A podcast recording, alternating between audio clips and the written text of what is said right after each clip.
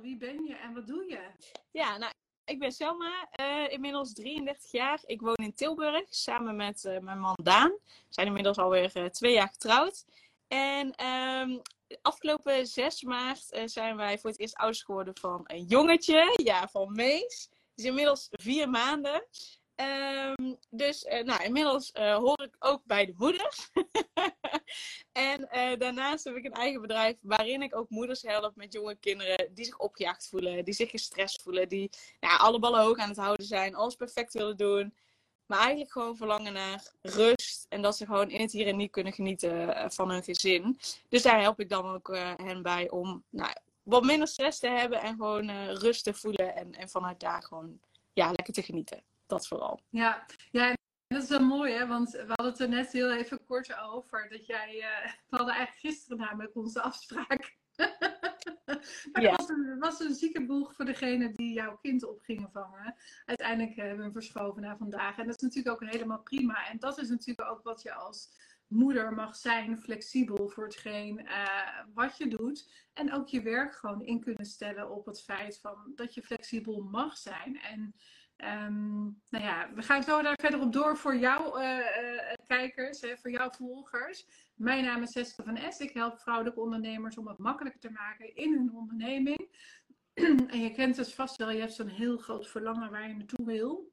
En daar heb je zo'n weg naar boven toe. En ik help jou op dat pad. Een stukje loop ik met je mee, naast je. En help ik jou naar jouw grote verlangen toe. En uh, het mag makkelijker. Het mag makkelijker in het leven. Het mag makkelijker in een onderneming. En daar vinden wij elkaar natuurlijk, lieve Selma. Um, met hoe maken we het eigenlijk onszelf makkelijker? Ik ga heel even hier het raam dicht doen. Als jij ondertussen. Want de buurman is bezig met iets op te blazen. Dat is een pomp wat op en neer gaat. Altijd zien. Altijd, altijd zul je altijd zien. Um, als jij ondertussen even vertelt, wat is jouw, uh, hoe ben je hierop gekomen dat jij uh, mooie lieve vrouwen helpt om het makkelijker te maken voor zichzelf als moeder zijnde? Ja, nou ik ben natuurlijk begonnen uh, voordat ik zelf moeder werd. Um, en um, dat heeft alles mee te maken. Ik heb nou, ben nu 33. Toen ik 17 was, heb ik HAVO gedaan. En daarna moest ik natuurlijk een vervolgstudie kiezen. En ik dacht echt, oké, maar wat wil ik? En uh, nou, ik heb in mijn jaar het een en ander meegemaakt. Ouders die zijn gescheiden. De partner van mijn vader is overleden. De partner van mijn moeder is overleden. En um, wat ik uiteindelijk heel erg gemerkt is wat ik gewoon heel graag wilde. En nog steeds wil. Is dat kinderen gewoon zo lang mogelijk kind kunnen zijn. Want dat heb ik gemist. Om echt gewoon onbezorgd te kunnen genieten. Niet bezig te hoeven zijn met hoe voelt mijn moeder zich, hoe voelt mijn vader zich. Oeh, misschien moet ik even opletten met wat ik doe, want ik wil hen niet tot last zijn. Um, en ik wilde er eigenlijk voor zorgen dat andere kinderen dat niet hadden. En daarom had ik gekozen om pedagogiek te gaan studeren. En um, uiteindelijk, ja, met mijn eigen bedrijf wilde ik dat ook doen. En ik heb ook banen gehad waarin ik vooral met kinderen werkte. En dat vond ik super fijn. Maar ik merkte daarin altijd van: oké, ja, ik kan nog van alles met kinderen doen, maar als ouders het niet oppakken en als ouders nog steeds stress voelen, nou ja, zich opgejaagd voelen, ja, dan, dan is het heel leuk wat ik doe, maar dan werkt het wat minder goed dan dat ouders ook gewoon echt die rust hebben. En dat maakte ook wel dat ik me uiteindelijk met mijn bedrijf, met wat detours, uiteindelijk heb gekozen van oké, maar ik wil gewoon ervoor zorgen dat kinderen in Nederland zo lang mogelijk kind kunnen zijn. Door ouders te helpen. Nou, en met name moeders. Gewoonweg omdat ik het heel fijn vind om met vrouwen te werken, met moeders te werken. Uh, ja, dus zo is dat gekomen vanuit de drive dat ik wil gewoon, nou, alle kinderen in Nederland moeten eigenlijk gewoon zo lang mogelijk kind kunnen zijn. Ja. En vanuit, uh, ja, is het ontstaan. Ja, mooi die missie, want dat is natuurlijk, um, uh, en dat denk ik ook meteen van, weet je, die missie is natuurlijk super, maar ja, weet je, als ouder zijn heb je altijd dat je trauma's brengt bij je kinderen volgens mij. Ja. ook al wil je het zo ja, ik ben heel blij met jouw podcast. Ja, maar ja, want daar zullen we het ook eens over. Zo, we gaan het zo nog wel even over hebben.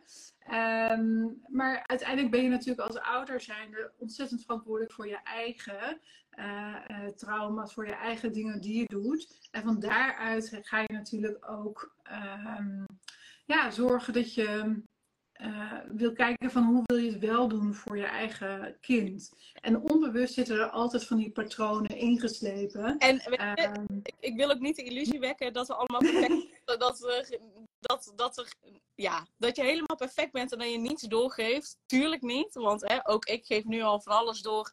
En dat is ook oké. Uh, Alleen ik denk gewoon dat het belangrijkste is dat, dat op het moment dat je rust voelt, dan, dan hoeven je kinderen niet bezig te zijn met hoe voelen mijn ouders zich. En, en weet je, er is niemand die je zo goed kent als je eigen kind.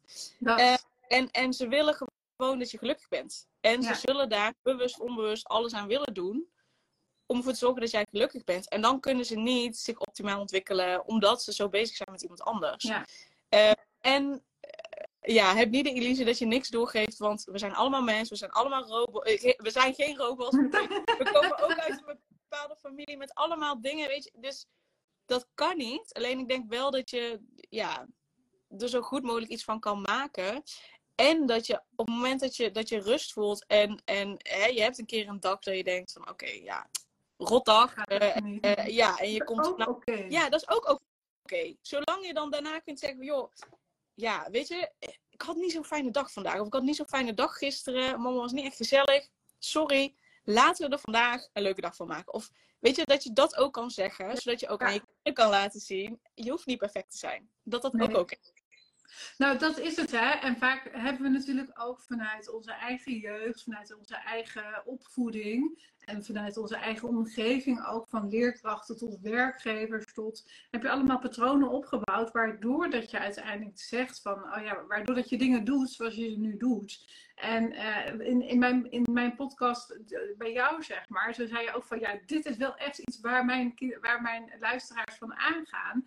En dat is namelijk een situatie anders kijken, uh, anders kijken naar een situatie dan, um, dan waar je middenin zit. En dat is als jij zeg maar met je kinderen bent en je voelt je vaak redelijk gefrustreerd of iets dergelijks, dan heb je iemand anders nodig die jou een spiegel geeft. En dat is over het algemeen niet je partner, uh, want dat, daar zit dan ook al wrijving. Dus, dus dan heb je vaak iemand anders, een, uh, iemand van buitenaf, eigenlijk nodig om te zeggen van hé, hey, maar hier wringt de schoen. Um, en daar mag jij iets aan doen. Want jij bent de enige die iets kan veranderen. Op het moment dat je het gezelliger in huis wil hebben, ben jij degene die mag gaan zeggen van ik wil het gezelliger in huis hebben. En niet je partner of jouw kinderen, want die voelen jou aan. En als jij niet gezellig bent, zijn zij het al zeker helemaal niet. Uh, althans, uh, uit eigen ervaring. ja. Ja, ja, zeker. Het ging over het avondeten, uh, toch? Wat zeg je? Dat, je dat, dat ging over het avondeten. Ja, het ging over het tafeleten. Ja, ja. Ja, ja, ja, ik weet niet of je het kocht. Ja, ik zal hem nog wel even, even, even benoemen, want het is ook wel fijn om hem hier uh, te benoemen. En dat is eigenlijk, uh, wat ik van vroeger uit had meegekregen, is dat ik eigenlijk altijd aan tafel moet blijven zitten. Omdat ik eigenlijk altijd mijn bord leeg moet eten. En we moeten het gezellig hebben aan tafel. Dus mijn normen en waarden waren hier in huis dat, we, dat mijn kinderen gewoon aan tafel moesten blijven zitten. En niet weg moesten lopen van de tafel. Want ja, dat kan niet, dat mag niet. En waarom? Nou, ik weet het nu niet meer waarom, maar toen was het voor mij echt een hele grote overtuiging dat bij mij de kinderen aan tafel moeten blijven zitten. Uh, en inmiddels, op een gegeven moment, mijn partner die was steeds tegen mij aan het zeggen: nee, dat hoeft niet. Ik, voor mij hoeven ze niet blijven zitten, want het zijn kinderen die mogen bewegen. En uiteindelijk pakte ik hem ook op. Duurde even, twee, drie jaar of zo. Pakte ik hem dus ook op. En sindsdien is de norm dus dat ze uh, van tafel af mogen. En dat ze, als ze even iets moeten pakken of wat dan ook, mag dat. En um, doordat dat nu de norm is, blijven ze aan tafel zitten. Ja, en, en gaan ze helemaal niks van tafel nee, af. En, en, volgens mij was je, je doel of ja, je doel zeg maar veranderd voor het avondeten gewoon dat het gezellig was. Ja, zo. en dat het gewoon gezellig was. Ja. Ja. Ja. ja. ja. dus mijn doel is dus niet meer van ze moeten aan tafel blijven zitten. Nee, het is gezellig. En dan komen ze ook wel aan en dan blijven ze ook gewoon aan tafel zitten, inderdaad. Dus het doel is ook niet meer om ze aan tafel te houden. De gezelligheid was inderdaad het doel. Ja, ja. ja. ja en dan draai je hem dus om. Ja, ja, en dat, dat is heel belangrijk, denk ik. En dat, dat, dat is de basis van alles. Hoe kijk jij ergens tegenaan? Welke verwachtingen heb jij? Uh, dat stuurt gewoon hoe dat het. Ja. Ja, ja en, dat, en dat is, want jouw podcast, want eigenlijk, jij reageerde volgens mij op mijn oproepje eind december. En toen kwam ik in jouw podcast. Um, toen, eh, dat was de afspraak dat, dat, dat, jij mij in jouw podcast wilde. Ik weet niet meer precies hoe het is gegaan. En toen zeiden van nee, we gaan dan na je. Volgens mij zat je echt hoogzwanger bij in gesprek. Ja. Was het echt een dag voordat je met verlof ging? Dat zou goed kunnen, ja. ja. Hij is tijdens jouw verlof volgens mij uh, online gekomen. En, uh, en daarna was het natuurlijk ook van dat jij. Um, uh, zeiden van nou, dan doen we hem ook andersom. En ik ga graag live met andere ondernemers. Dus uh, daar zitten we dan. Ja. Ja, ja, ja. Hey, en, en, we hadden het er net ook even over, hè, van, van hoe kun je er nu eigenlijk voor zorgen dat je meer rust in je lijf gaat krijgen? Want dat, ja, dat is natuurlijk niet voor iedereen hetzelfde. Ik weet dat jij ook met Reiki werkt, hè, volgens mij. Ja. ja. En doe je dat ook op afstand? Of is het ook vooral uh, lijfelijk of lichamelijk dat je aanwezig moet zijn? Hoe, hoe, werkt dat bij jou? Ik doe het vooral op afstand inderdaad. Ja, ja zeker dat uh, mijn klanten vaak ook verspreid over Nederland zitten. sommige mensen willen heel graag komen en dan mogen ze bij mij komen. Dat is ook prima. Maar het is meestal op afstand. ja. ja. En hoe ben je daartoe gekomen? Um, even kijken. Nou, ik heb, uh, je hebt verschillende rijke cursussen. Je hebt rijke 1, 2 en 3. Uh, en je, je, naarmate je meer doet, kun je op meerdere niveaus, kun je op meerdere manieren rijke geven, zeg maar. Even heel globaal uitgelegd. Uh, en ik heb Rijke 1 en 2 in 2019 gedaan. Nou, inmiddels ben ik Rijke Master en mag ik ook andere mensen inwijden in Rijke. Maar hoe ik daarbij ben gekomen, Um, ik had toen al mijn coachpraktijk en ik was sowieso op zoek naar iets om ook met het lijf te werken. Want met coaching, ja, ik werk ook op onbewust niveau en om daar het een en ander op te ruimen, omdat ik wel geloof dat als je het van binnenuit opruimt en oplost, dan, dan verandert het niet voor even, maar gewoon echt voor de rest van je leven. En toch, met coaching ben je sneller geneigd om met je hoofd bezig te zijn. Wat oké is. Alleen ik had het gevoel, er mist iets. Ik wil ook op een diepe laag nog, uh, nog mee aan de slag gaan. En toen um, was ik bezig met een NLP-training. Eh, dus dat staat voor neurolinguistisch programmeren. Nou, ik ga het verder niet uitleggen, maar ik was in ieder geval bezig met training. En daar uh, ontmoette ik mijn Reiki Master. is dat dan degene waar ik Reiki 1 en 2 heb gevolgd. En ik voelde me toen niet lekker. En ik zat ook niet lekker in mijn vel. En zij heeft toen mij een reiki-behandeling gegeven. En ik, ik ontspande en ik kwam tot rust. En uh, ik voelde me daarna nog wel ziek, maar dat was wel snel beter. Dat ik dacht, oké, dit, is, dit is zo fijn.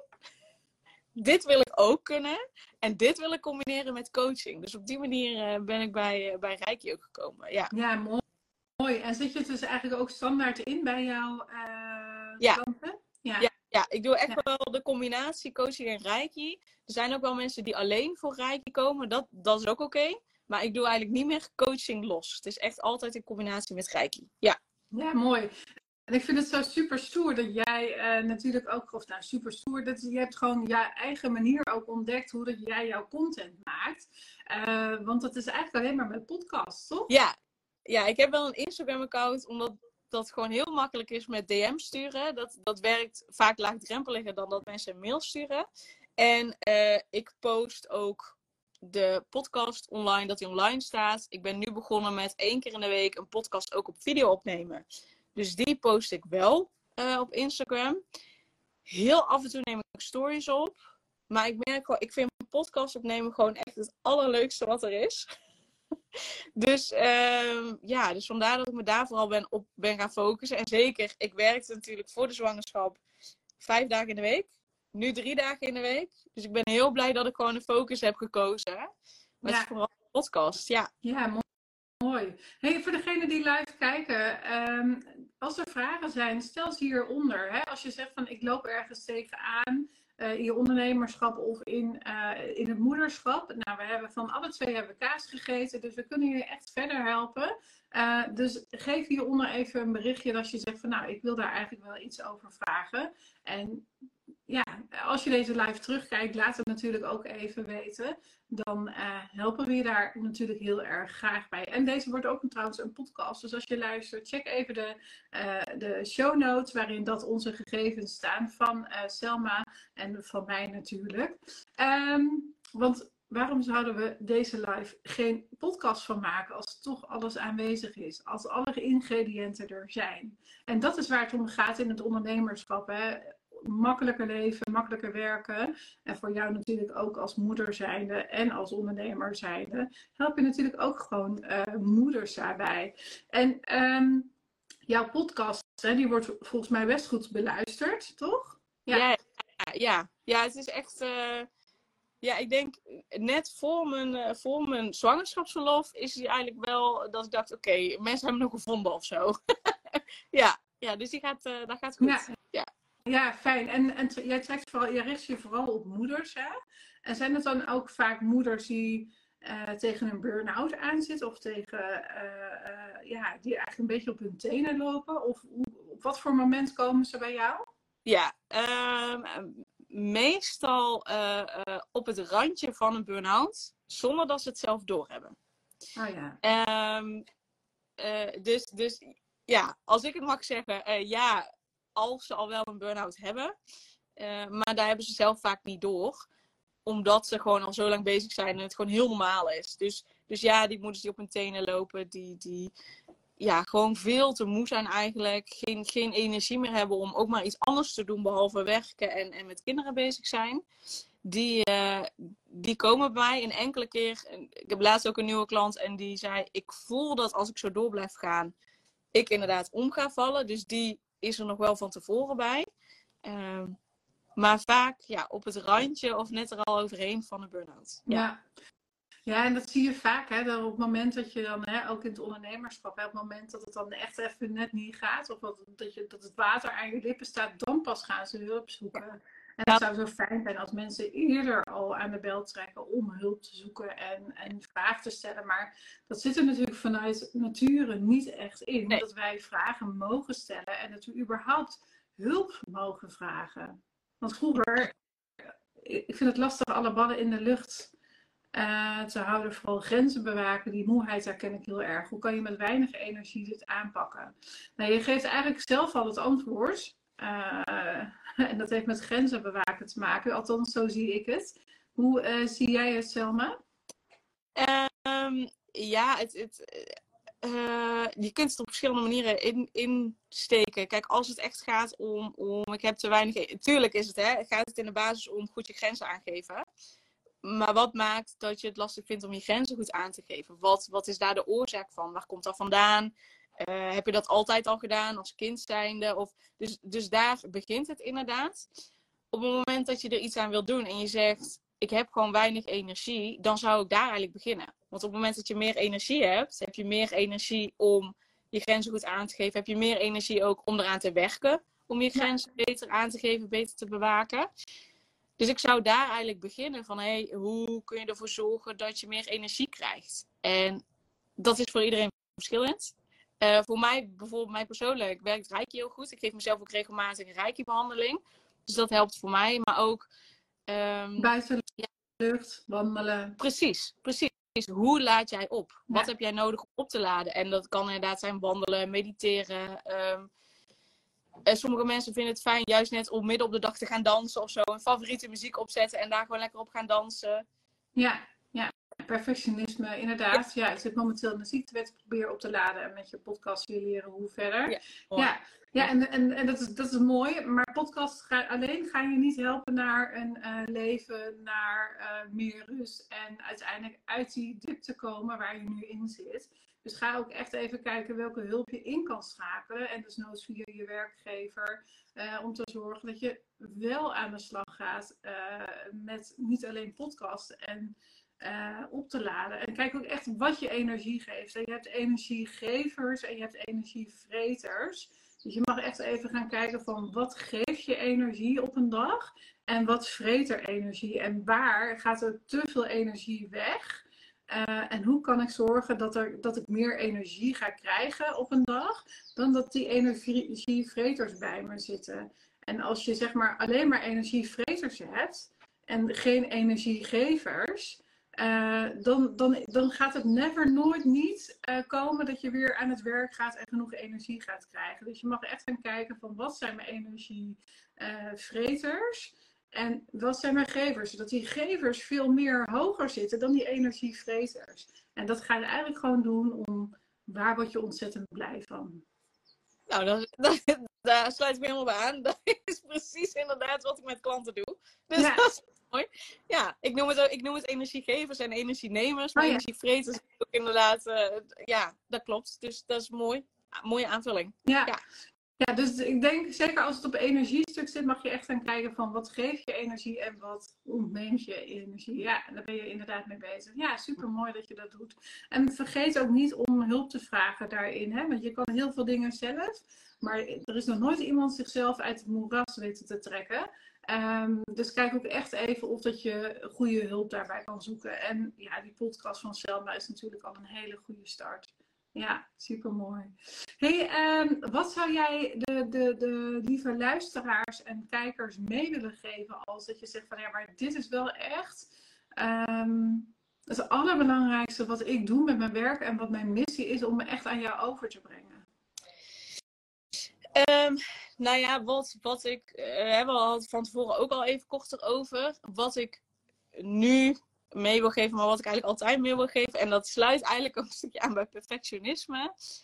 Is juist um, weten dat je fouten mag maken. Ja, fouten, dat klinkt altijd zo negatief, maar um, weten dat, dat, je, dat je niet alles perfect hoeft te doen. Weten dat je ook niet de enige bent. Weten dat, dat, dat je eigenlijk op dit moment gewoon precies het precies goed doet. Precies goed doet voor wat je nu kunt, wat nu je mogelijkheden zijn. Um, en dat je daarin een stukje rust kan vinden. En dat je dan kunt kijken van oké, okay, maar oké, okay, ik doe het nu goed, want dit is wat ik op dit moment kan. En ik merk dat ik hè, weinig energie heb, daar wil ik iets aan veranderen.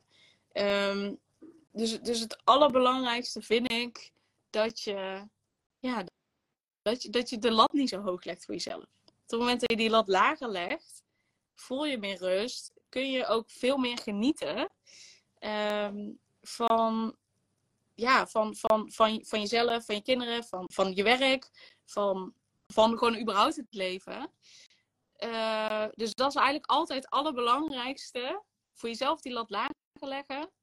Zodat ook je kinderen zien van... hé, hey, die lat heeft inderdaad niet zo hoog. Want op het moment dat jij als ouder zijn de lat hoog legt... je kinderen doen bewust, onbewust alles na die gaan ook de lat hoog leggen. Die denken ook dat ze het perfect moeten doen.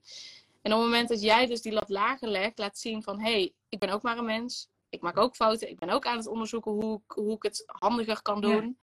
Die kinderen dat ook. En dan hoeven zij die lat ook niet hoog te leggen. En dan kunnen zij ook gewoon vanuit rust, lekker genieten, lekker samen zijn.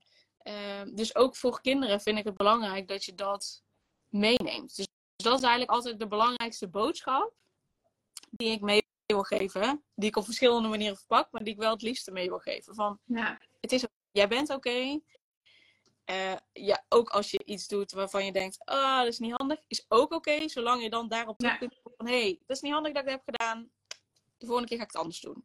Ja, ja. vallen en opstaan, hè, waar je het ja. uh, over had. En wat een hele mooie ook uh, vraag of, of, reflectiemomenten ook uh, altijd vind, ook naar mijn coaches toe, is um, waar stond je een, een, maand geleden of waar stond je een half jaar geleden? Want vaak zitten we in het moment dat we zeggen van ja, maar het voelt niet goed. maar kijk eens waar je al stond en welke stappen je al gezet hebt. En dat maakt namelijk dat je gaat genieten van het proces waar je middenin zit. En als jij niet reflecteert en alleen maar ziet wat niet goed gaat, uh, dan ga je dat reflectiemoment ook ontzettend vergeten. Ja, ja.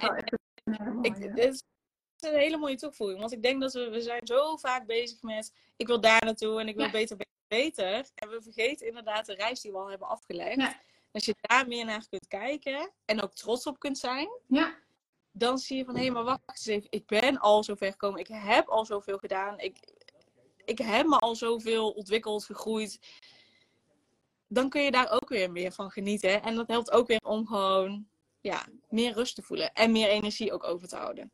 Ja, absoluut. Dus uh, ja, super mooi. Nou, wat vullen we elkaar goed aan, ja. Selma. Zeker. nou, het is een super waardevolle podcast voor degenen die dit terugluisteren en uh, kijken. Uh, we gaan hem uh, afronden. Ehm, dankjewel, lieve Selma. Vertel, waar mogen we jou vinden? Ja.